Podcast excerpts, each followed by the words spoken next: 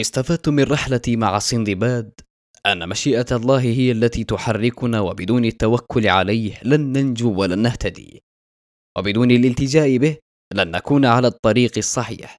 استفدت من رحلتي مع سندباد أن الصداقة الحقيقية هي في وفاء الأصدقاء وتحملهم آلام بعضهم البعض ومسامحتهم وتقديم العذر لهم في وقت الخطأ. استفدت من رحلتي مع سندباد أن تضحية الفرد لأجل حياة الجماعة وبقاؤهم وسعادتهم عمل شهم وواجب مقدم ومن أساسيات الكرامة وشمائل القيم.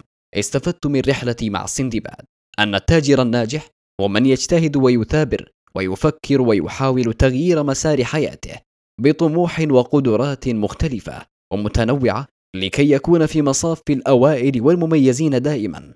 استفدت من رحلتي مع السندباد أن روح الفرد لا تقوى لمجابهة المشكلات ولكن اتحاد القوة والروح والفكر لهم النصيب الأكبر للنجاح. فكان علي بابا يمثل القوة والاندفاع وكان السندباد يمثل الفكر والإبداع والطموح وكان العم علاء الدين يمثل الروح والحب والتسامح والدين والتذكير بالله عز وجل. وبهذه القوة متحدة سننتصر بإذن الله تعالى. حتى لو كان عدوك الجن الأزرق.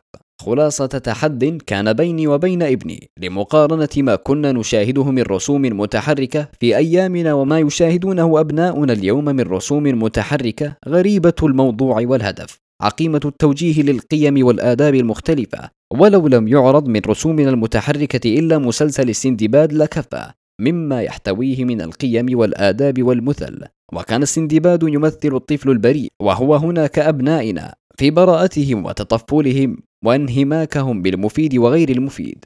وكان علي بابا الرغبة وهي رغبات أبنائنا وتطلعاتهم الخطأ منها والصواب. وكان العم علاء الدين التوجيه والمراقبة وهو دور زرع الضمير. وبعد هذا كله علينا التذكير بملاحظة بأن صاحب قصة مسلسل السندباد بالكامل ياباني الجنسية.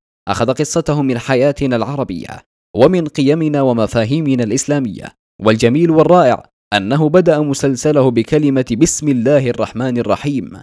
وأخيرا انتبهوا لما يشاهده أبناؤكم.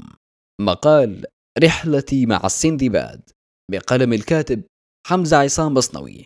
إلقاء صهيب الأشموري.